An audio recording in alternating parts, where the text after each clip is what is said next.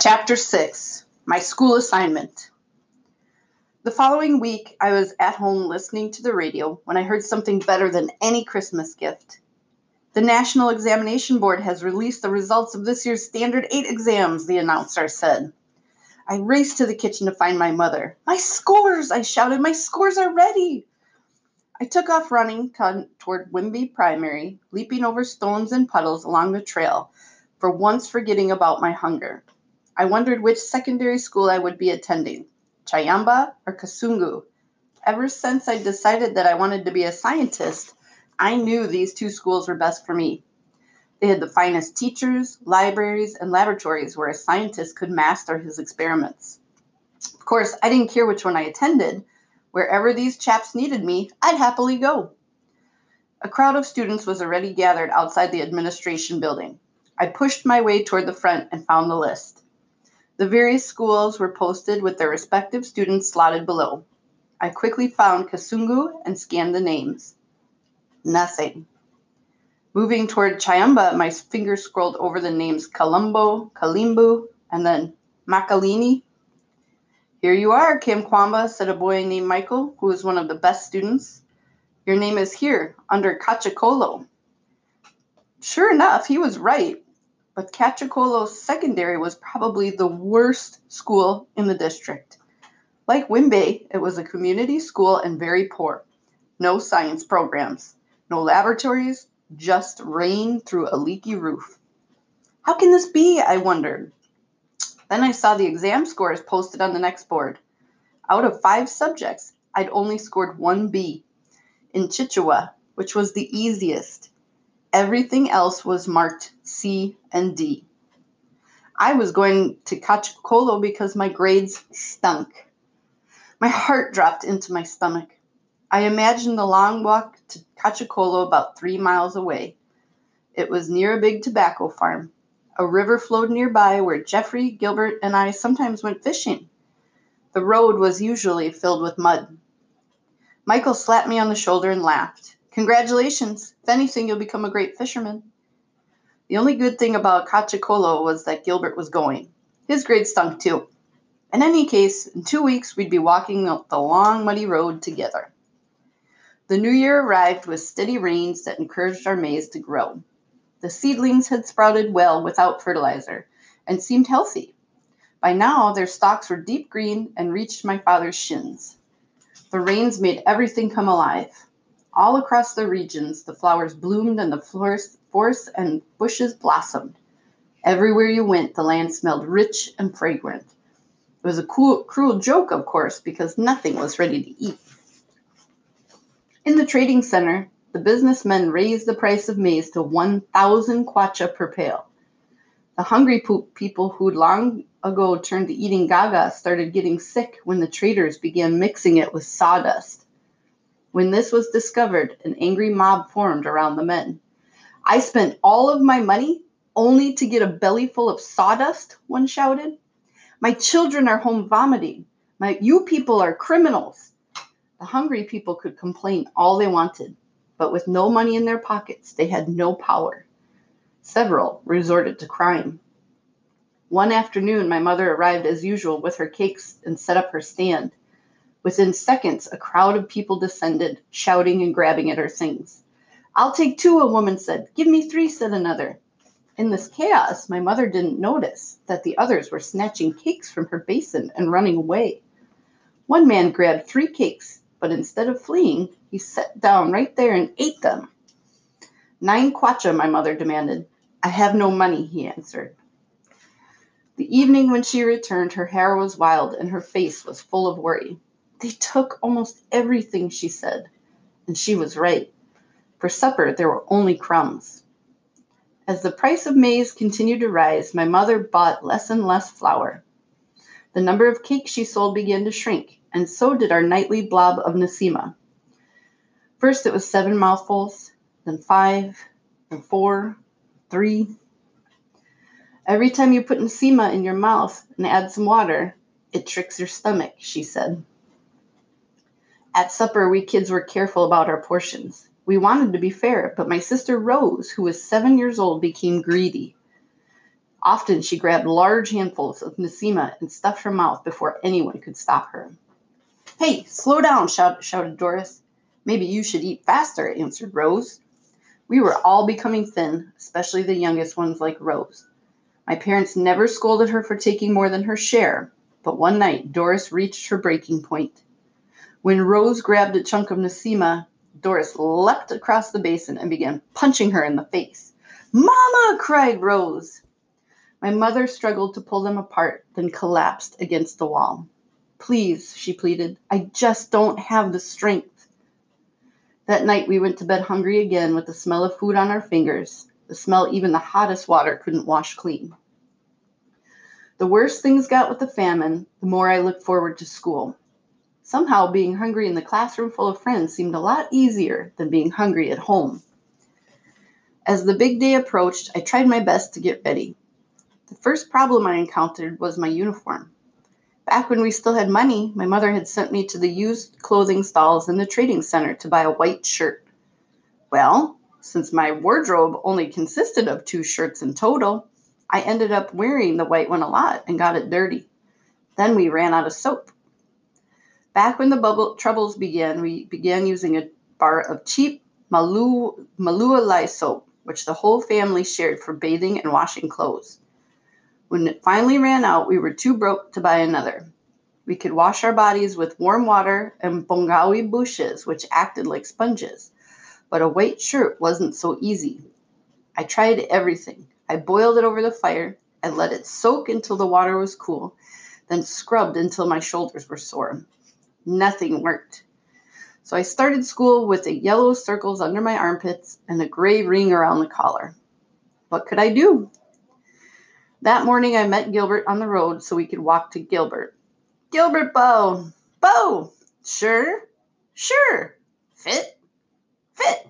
My friend, this is the day we've been waiting for. Indeed! We should be ready to get bullied by the older boys. Yeah, I think so. Who do you think will hit us first? That's just it. If an older boy approaches us and he's not too muscular, I say we de- I say we deal with him straight away. Good plan. Who should hit him first, me or you?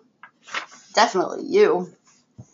The three mile walk to Kachikolo took us over the hills and across the maize fields and past the dambos where we hunted as boys. The school sat in a valley surrounded by tobacco farms, where I watched tractors plowing a field and the few lucky men with jobs enjoying a day's work. Once at school, we gathered for the morning assembly, our principal, Mr. W.M. Fury, no relation to the fighter from my mom's tall tales, stood before us, dressed in brown, threadbare suit. He was an older man with a bald head except for bushels of gray hair that grew around the ears. Mr. Fury started by saying how happy he was to see such promising students. And he was right. We were a fine looking bunch, and all of us were so excited to be continuing our education. In Malawi, secondary school was a privilege and an honor. In fact, I was certain that I was experiencing the greatest moment of my life. But like in any institution of learning, he said, this school has rules that must be followed. Every student should be punctual and dressed in the proper uniform. If not, punishment will be swift.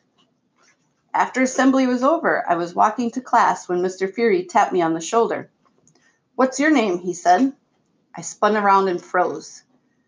William Trywell Kamkwamba, I muttered, unable to hide my nerves. Well, William, this is not the proper uniform. I threw both my hands under my arms to hide the yellow stains, but Mr. Fury was pointing at my feet. Sandals are not allowed, he said. We require students to wear proper footwear at all times. Please go home and change. I looked down at my flip flops, which had seen better days.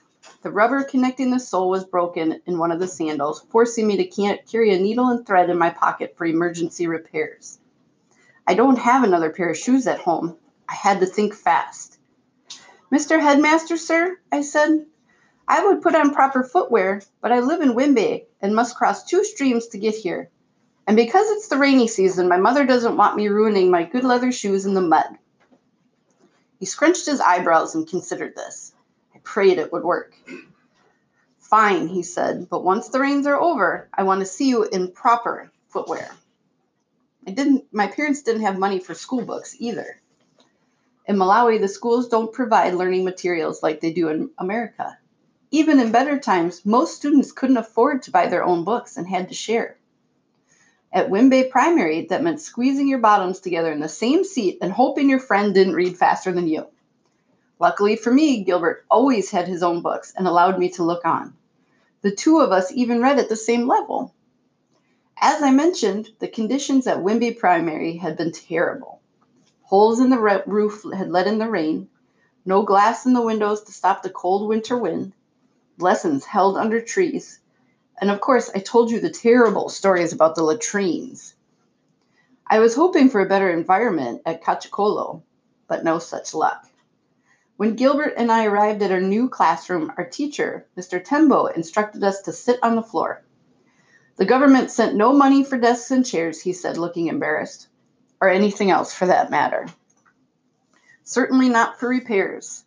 In the center of the floor was a giant hole where it looked like a bomb had exploded. The walls were chipped and coming apart. A damp breeze blew through the broken windows. And sure enough, when I looked up at the ceiling, I saw a lot of blue sky. To my delight, Mr. Tembo was a kind, soft spoken man who was patient about the setbacks. Like most teachers in community schools, he lived in a small house next door with his wife and children. His clothes were old and a bit ragged, and the small vegetable garden behind his house could hardly sustain his family. But unlike the farmers, he received a meager salary that allowed for some extra grain during the hunger. Even still, I'd seen his kids in the yard before school, and their arms and legs were as skinny as mine. Despite the poor conditions, Mr. Tembo wasted no time starting our lessons. Right away, we began studying history, covering the early civilizations in China, Egypt, and Mesopotamia. We learned about early forms of writing and how these cultures communicated with one another. I'd always had trouble in math, but I loved our discussion about angles and degrees and how to use a ruler to take measurements. I remembered hearing those words from the builders in the trading center. One afternoon, we began, began our lessons in geography. Mr. Tembo pulled out a map of the world and asked us to find the continent of Africa, which was easy. Now, can anyone find Malawi? he asked. Yeah, here it is, we ran our fingers lovingly over our country. I couldn't believe how small it was compared to the rest of the world. To think, my whole life and everything in it had taken place on this little strip of earth. On the map, the land was green and the lake appeared like a blue jewel. It was hard to guess that 11 million people lived in that tiny space. And at that very moment, nearly all of us were slowly starving. That week, I realized I'd been wrong.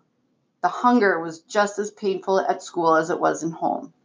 All day, my stomach growled and gave my brain no peace, and soon it was too difficult to pay attention.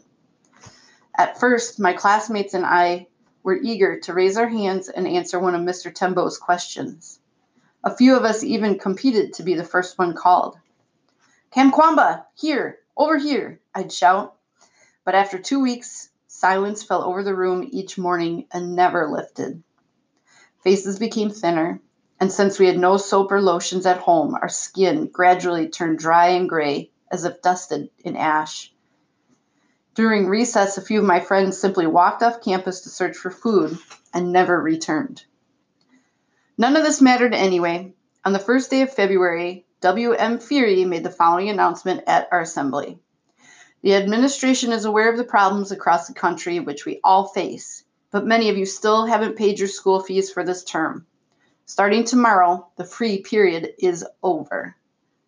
My worst fear had come true. I knew my father hadn't paid the fees, but who was I kidding? We were eating one meal a day. We couldn't afford to buy a bar of soap, much less pay 1200 kwacha for my school. Walking home, I got mad at myself for even getting excited and coming in the first place. I allowed myself a glimpse of my dream, and now it was crumbling to the ground. What am I going to do? I asked Gilbert. I have no choice but to face the music. Don't stress, he said. Just go home and see what happens. When I arrived home, I found, my father in the fields. At school, they're saying I should bring my fees tomorrow. 1200 kwacha, I said. So we should pay them. Mr. Fury was not joking around. My father stared at the dirt for a long time and then said, You know our problems here, son. Right now we have nothing to spare. I'm so sorry. The next morning I stood on the road and waited for Gilbert. For some reason, I still wore my school uniform, but I wasn't going anyplace. When Gilbert appeared and waved, I let him walk past. What's the matter? he said. Aren't you coming to school? I wanted to cry. I'm dropping out. My parents don't have the money. Gilbert looked upset, which somehow made me feel better. I'm sorry, friend. Hopefully they can find it. Yes, perhaps, I said. See you later, Gilbert. I walked down to Jeffrey's house to give him the news. A few weeks before, he'd gotten lucky with a bolt of lightning knocked down a tree in his yard. He'd chopped it into bundles and sold it as firewood, firewood along the road. It was enough to keep his family eating for a while, or at least I thought so. Jeffrey was getting dressed when I entered his room, and the sight of him made me gasp. He'd lost so much weight. His eye sockets were sunken and dark, but the white parts of his eyes seemed to glow. This is what starving people look like, I thought. They look like ghosts. Why aren't you at school? he asked. Didn't you get selected for Kachikolo? No money. Today I dropped. Oh, he muttered, then went quiet. Me and you, we're in the same desperate situation. I hope God has a plan for us. Yeah, I said, me too. In the afternoon, I waited by the road to meet Gilbert as he walked home. When he saw me, he was shaking his head. Almost everyone dropped out, he said. Today we were few. Out of 70 students, only 20 remained.